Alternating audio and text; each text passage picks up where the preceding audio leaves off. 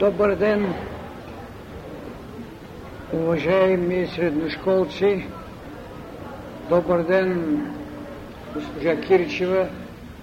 Добър ден, господа учители, преподаватели и възпитатели на бъдното поколение, което също така, както своите предшественици, ще трябва да остави своя душевен, физически или духовен дар на тази земя, за която сега свободно живеете, но безспорно в нейните страници, в нейната почва, в нейните планини, над нейното небе е имало дни не така радостни, дали когато вашите предшественици в лицето на прабаби и прадядовци с поколение далечно преди почти столетия са обаграли земята едни с кръв, други с сълзи, трети с звън на вериги, пращани някъде дълбоко в Диарбекюр или по затворите на порога на България. Скръпта на тези майки, бащи, на тези прадедовци, на тези стотици поколения. Е скръп, която носи и своето дълбоко признание, че никога не се забравяли род и родина, никога не се забравяли език и знания, не защото само Паисий Хилендарски им рече, о, неразумни, защо се срамувате да се наречете българи? Това е достигало до оная част от българина, който е бил с известна култура, но дълбоко в на тази страна не е достигала тази зов на болният, на немощният монах, а в душата на този българин е живеело нещо велико, достойно, идея за свобода. Тази идея за свобода безспорно мина през много редици. Тази идея за свобода, както ви казах, на мокри много очи, поля тази земя с много кръв. Ако ние имаме възможност да съберем костите за положени в идеята за свободата на България в двете робства, ние ще имаме още една стара планина, само от кости на жертвеници. Ние ще имаме един върх, на който с основание ще се гордеем заради свободата, която е най-святият ултар в душата на човека, винаги са се принасяли човешки жертви. Този ултар на свободата от изконни времена, както казва старобългарската дума, до днес иска само човешки жертви. Свободата е вътрешна идея за контакт с най-възвишеното, с себе си. Никой не може да направи другия свободен, ако себе си не е направил свободен. Ето защо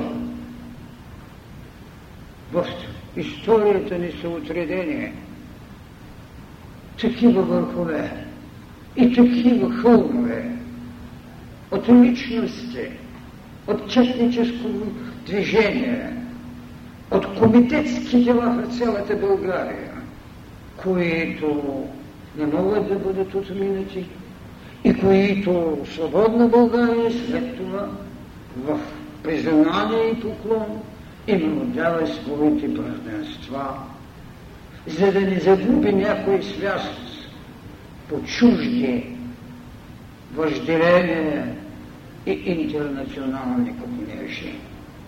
Това е България и това е нейният велик син, който не може и не бива никога да бъде забравен.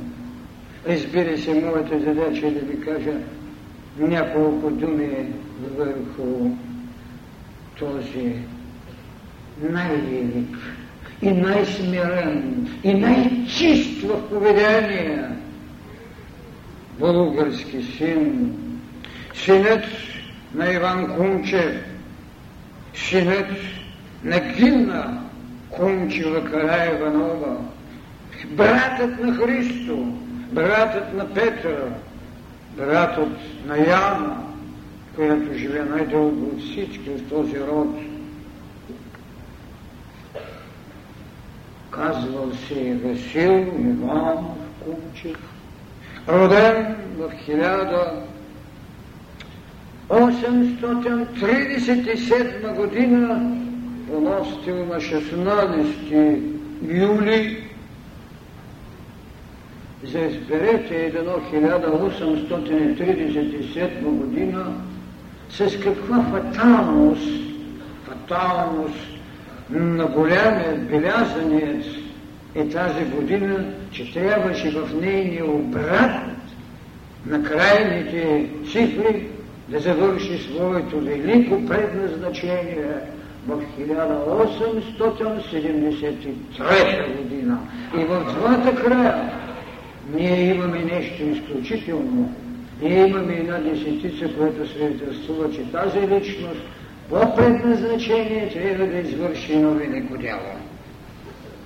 Разбира се, като всяко дете, и той е живял с това, което наричаме съдбовност, това, което наричаме домашно възпитание, това, което наричаме материални блага, и с един нестикващ купнеш, разбира се, пазен дълбоко и в пазвите на неговата майка, да стане учен, да стане учител, да стане свещеник.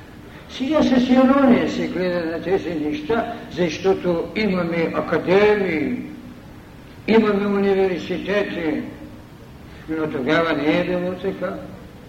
Тогава, ако понежат на една майка или будното съзнание на едно дете да стане учител, то е било все едно, че сте били, дето казва, на Божи гроб.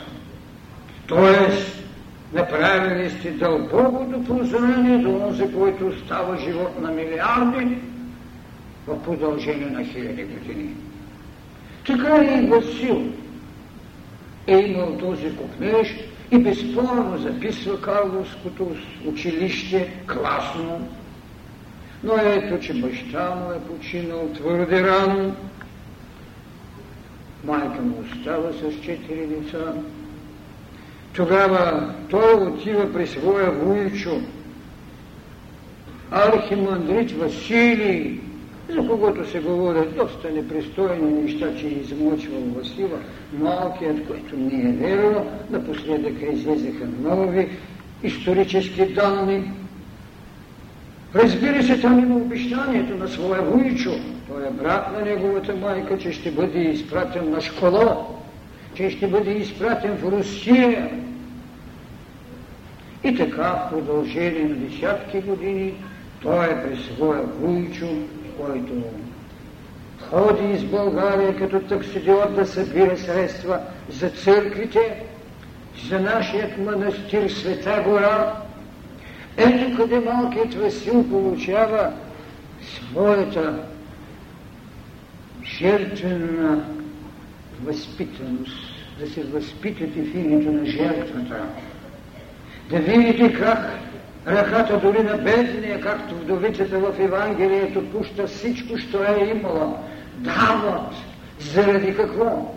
Заради българските академии, наречени църкви и манастири. Това са били българските академии. Така той е и в Пловдив, където също той записва класното училище. След това е в Стара Загора, където продължава образованието си и където се прехвърля в школото за подготовка на свещеници. Така че ако някой мисли, че неговата грамотност е половинчата се лъжи, защото в тези години, в които той е там, когато пристъпва при своя войчо,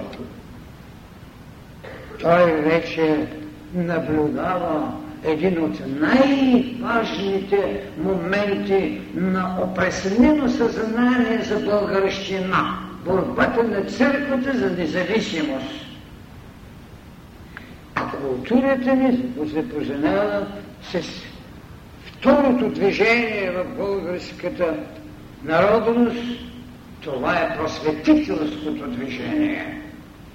И когато започва да става изявено четничество, и тогава, когато прозрението на гениалният Раковски решава да направи организация цялата легия в Белград, където ползва необходимостта на една чужда държава, каквато е Сърбия, да води свои борби срещу Отоманската империя, Раковски води преговори, получава признание организира така наречената първа легия с хиляда воини, с училище за възпитание на офицери българи. Там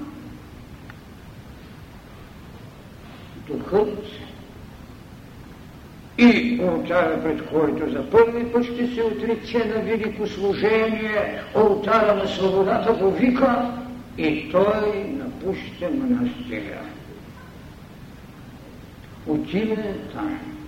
Разбира се, в голямата политика и в игрите на сърбите никога, както и на гърците, както и на руснаците, никога не е влизала идеята за една обособена и свободна България и някога, когато повече от листите, от страниците на историята българска, вие ще видите тревожността, както на Раковски, на Ботева, на Левски, срещу тези три държави, които винаги са вправили българската необходимост за свобода в свои лични тежнения.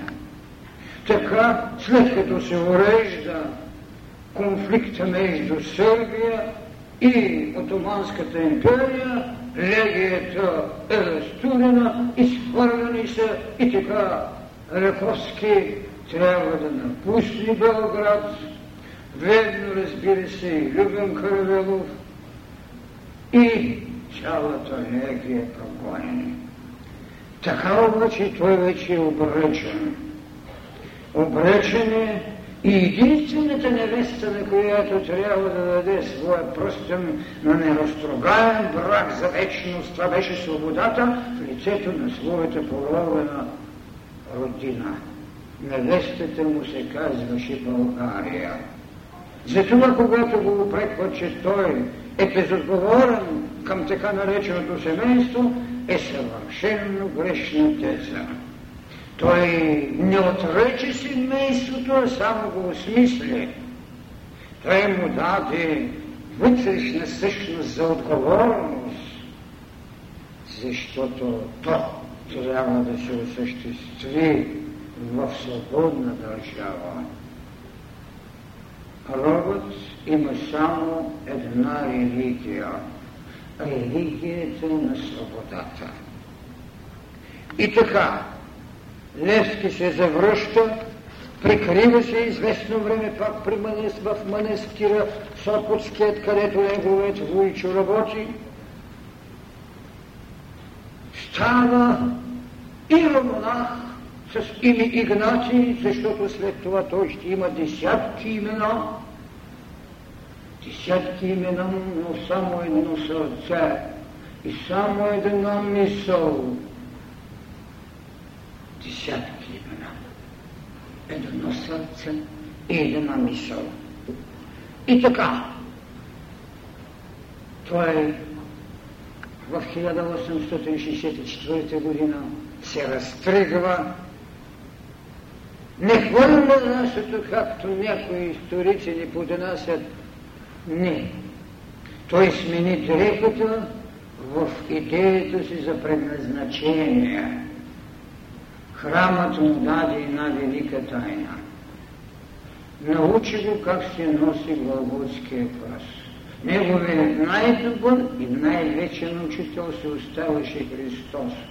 Христос бе казал на света, че Бог е у нас и ние сме Бог, а Левски в своя кончен час рече, времето е в нас и ние сме във времето. Учителят му и занесе кръста на Голгота с тази тайна, разтриганият се и монах тръгна в общия храм на цялата българска земя с прозрение, че нито четничеството, нито чуждите ще ни дадат свобода. Явява се втората легия, която още по-страшен крак изживява от измамата на сърбите, от така наречената измама на румунците със своя приват и с подкладените тенденции на руската политика да създадат доброволните дружинки. Така разо, разочарован от възможността да получим подкрепа и идея за свобода, Раковския слонен и умира в 1867 година, завитва знамето, на което пишеше свобода или смърт.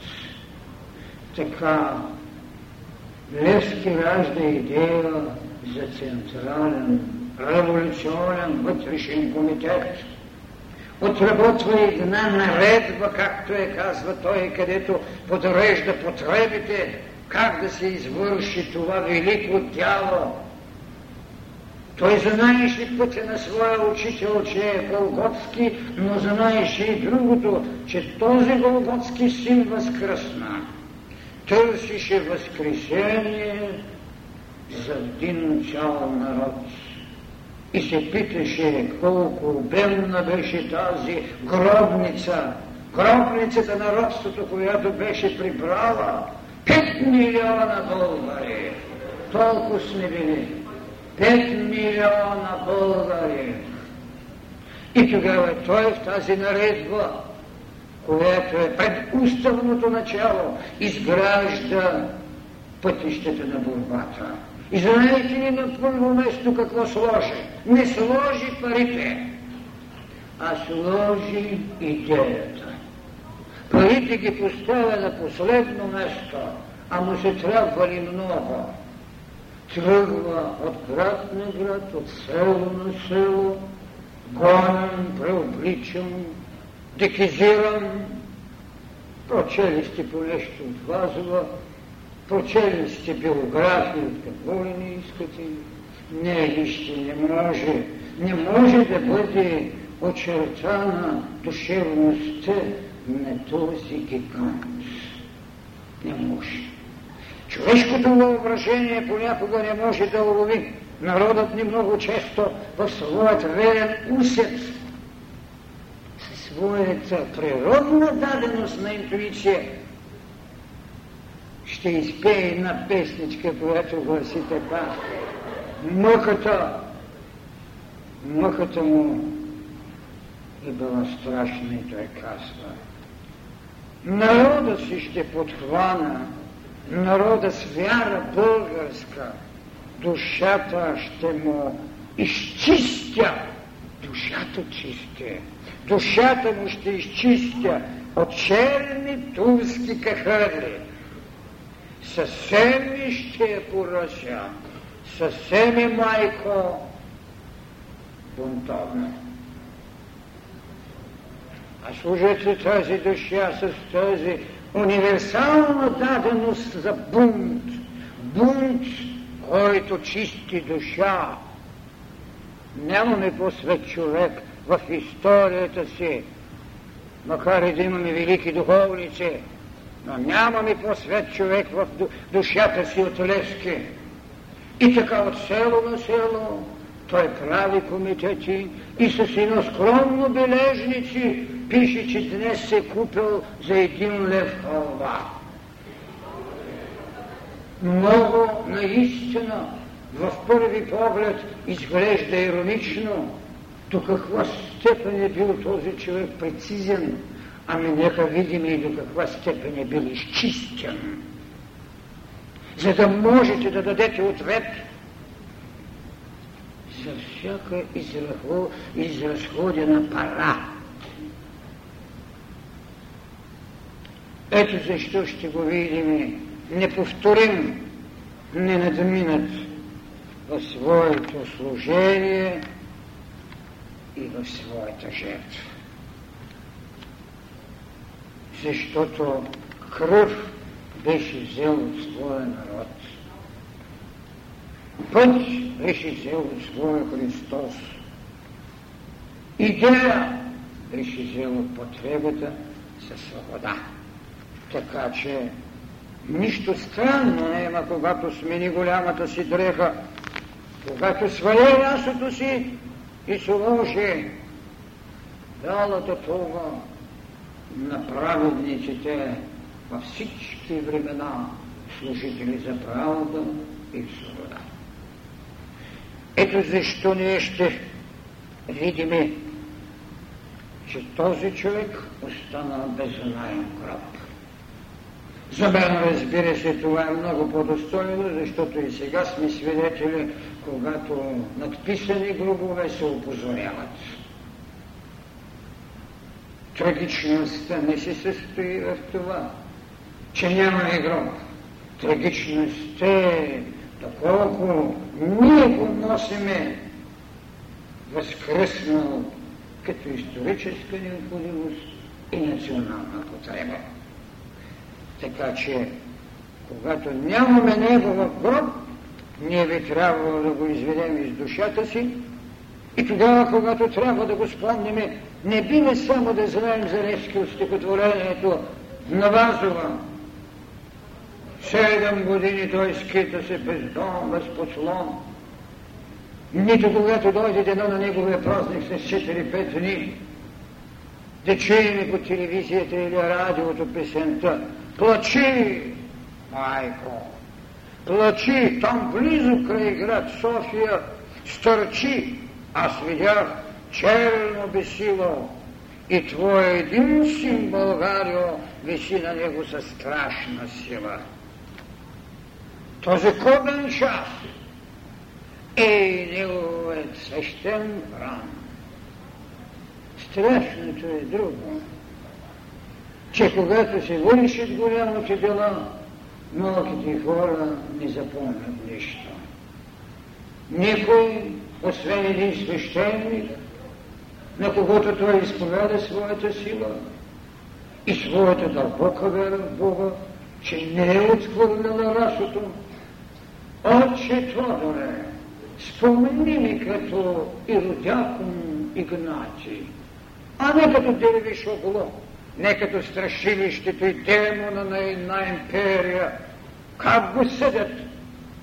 Съдят го като демон, като дявол на една империя.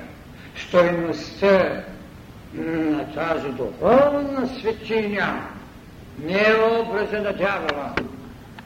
Врагът ще го окачисти така, но в историята ни той не може да има друго име, освен икона на българската свобода. Не се затичаха нито уморени, нито неуморени крака да го освободят. Това не е упрек срещу съдност. Не. Това е едно велико дело, което грохна поради неправилни преценки но отвъдното, от там Дунава, от татък Дунава, ръководство на Централния революционен комитет, когато изпратиха един фанфараон, както се казва, наречен Димитър Общи, който искаше, както и сега ги има, много напети самофалковци в борба, който провали едно дяло правено продължение от 1868 до 1872 година. Тялото на народна связ за народна свобода. Това е, което се круши душевността на този човек. Това е, което пък го издигна в величина. Той нямаше избор, макар че много пътища му се чертаеха. Викаше го Румъния. Бяха готови да го крият неговите поддръжници. Не. Той избра това, което избра учителя. Пътя на страданието, за да бъде неповторим. Отиде на доброволна жертва, защото не можеше да изживее позорът и унижението да се криете, след като сте извикали на живот 200 комитета. Той не можеше да отиде отвъд Дунава, защото и странчета го нямаше да, за да го нахрани. Той имаше само една столица, която беше в несвободна България, обявена за превременно правителство и столица Лович. И там отиде, за да отиде след това на Веселката. Този процес, който беше направен, и това дълго пътуване от там до София, от Търно до София, могат да бъдат предмет на много оприци, но моята цел не е тази. Аз искам да видите пътя на един човек, който стана светине. Там той показа едно нещо, единствено след там. Беше съсипан българският вътрешно революционен живот. Бяха задържани оберджиите на арабаконашката битка, касата на Турция. И бяха изпели всички песни, дори тези, за които нямаше написани ноти на низостта. Когато се говори за Левски, никой не може в това огледало да бъде чист, само той. И това беше истина. Той пое отговорност. Няма други. Аз съм сам. Сам.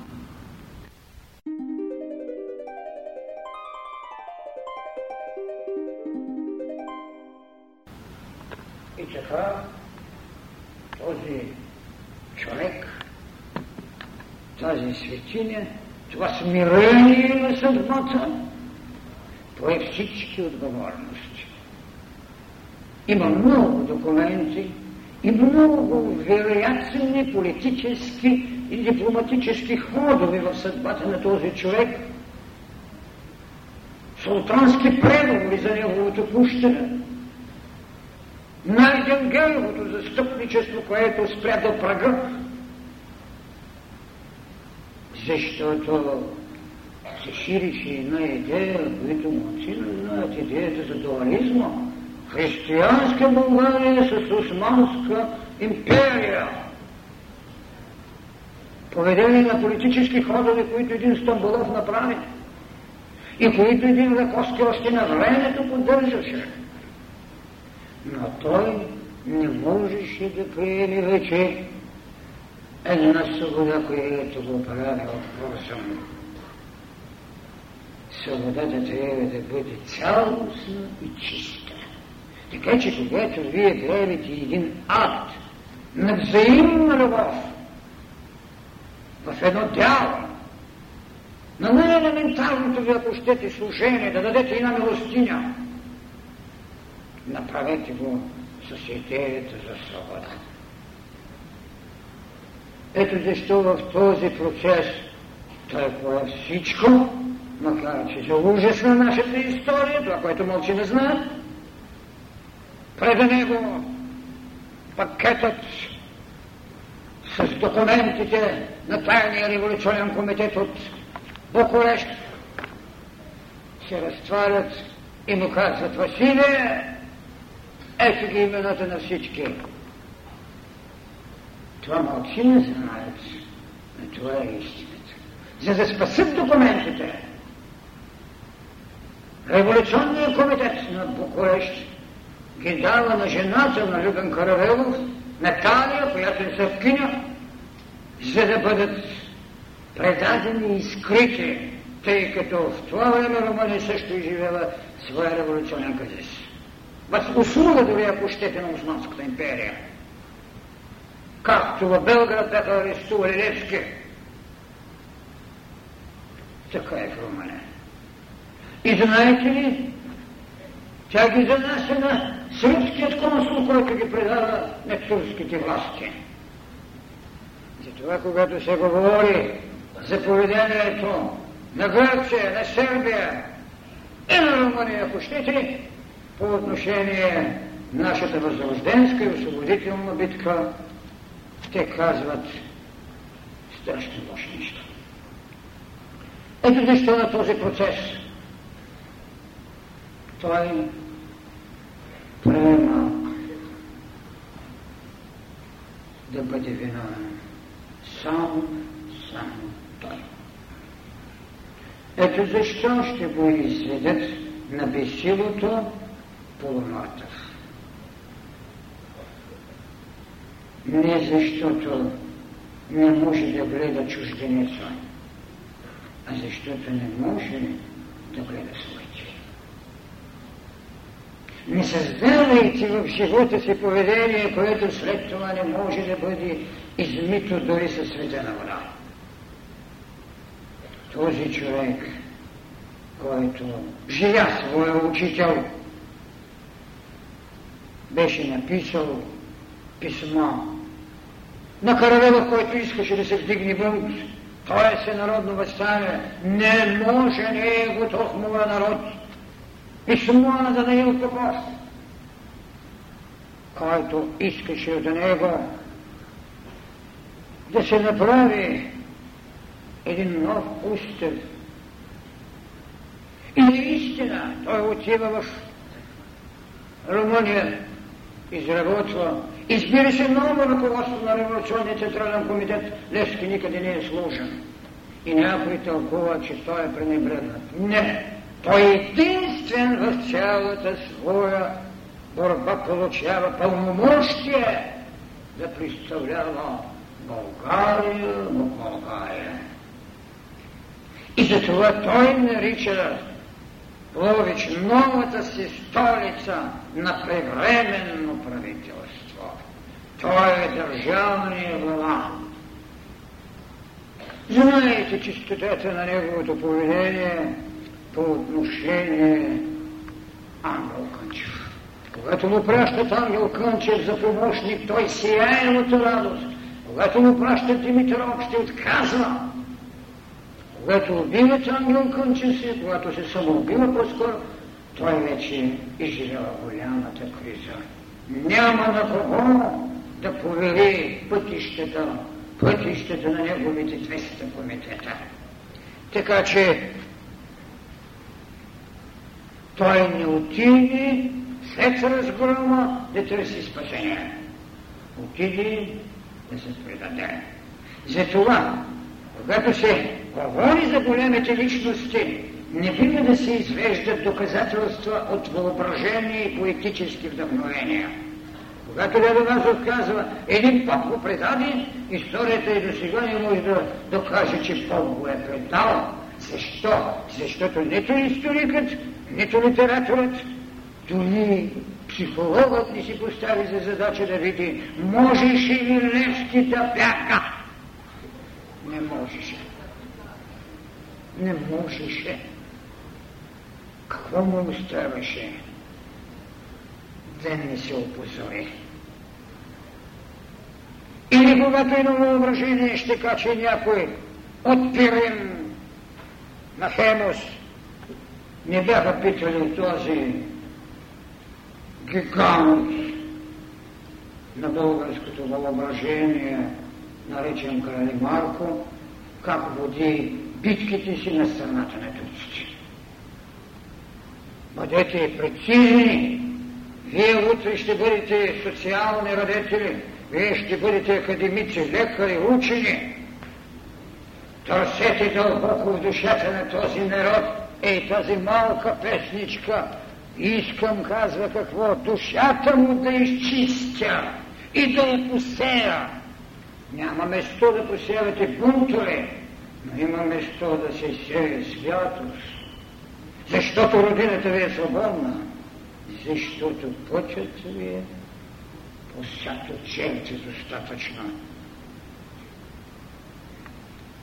Така Левски за нас ще остане наистина една икона, икона на свободата, за която някои се опитаха с добри, други с съвършенно корисни тенденции и цели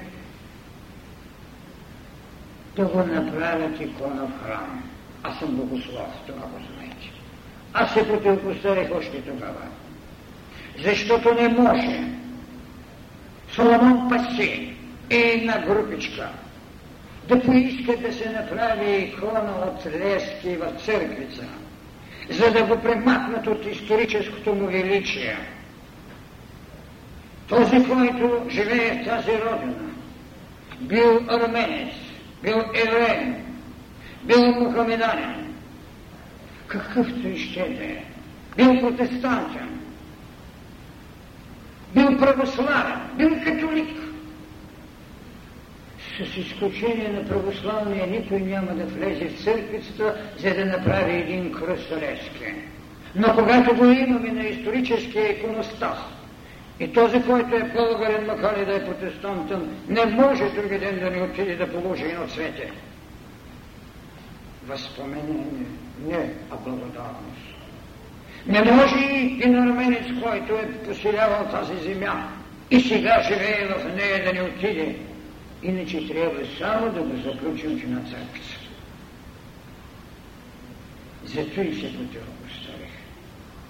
Други марксистски историци в низостта на порочност казаха, той е убиец, не може да бъде светец.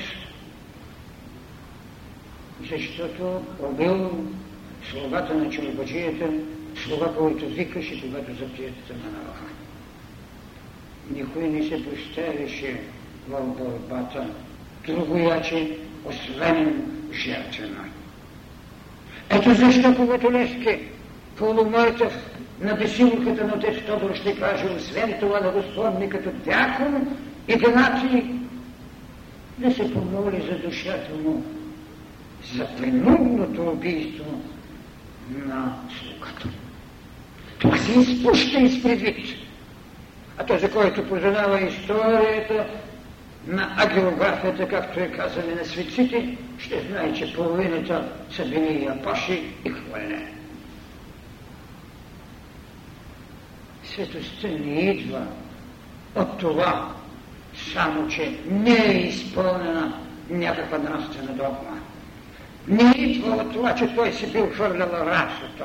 Идва от това, че той послужи в историческия дух на своя народ пред ултара на неговата свобода, че религията на Левски беше само свобода. А тя, както ви казвам, на този ултар и до сега поне, взима само човешки дарби, човешки. Разбира се, дълбок е смисълът, защото човекът, макар и да не говори за безсмъртие, макар и да го е страх от смъртта, тя съществува. Тя съществува. Въпросът е тя да бъде осветена. И за това Лески ще ви каже, аз не сме да пущам хора да лъжат народа. Не сме да пущам още хора да лъжат народа.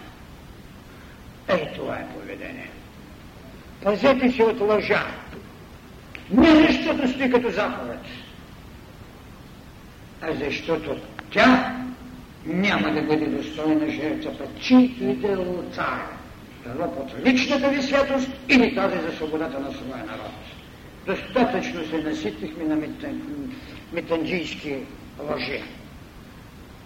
И така след няколко година, с смирение в душата, и тези, които могат с цвети в ръката, тук вие сте навръчени имате една обител, където той прекарва част от живота си и знам, че на 19 февруари ходите на Света Петка, в неговото скривалище да сложите цвят и да кажете блага дома. На добър път, драги средношколци, почетете го и се опитайте да го разберете. За великите хора малките неща са достатъчни. Благодаря ви.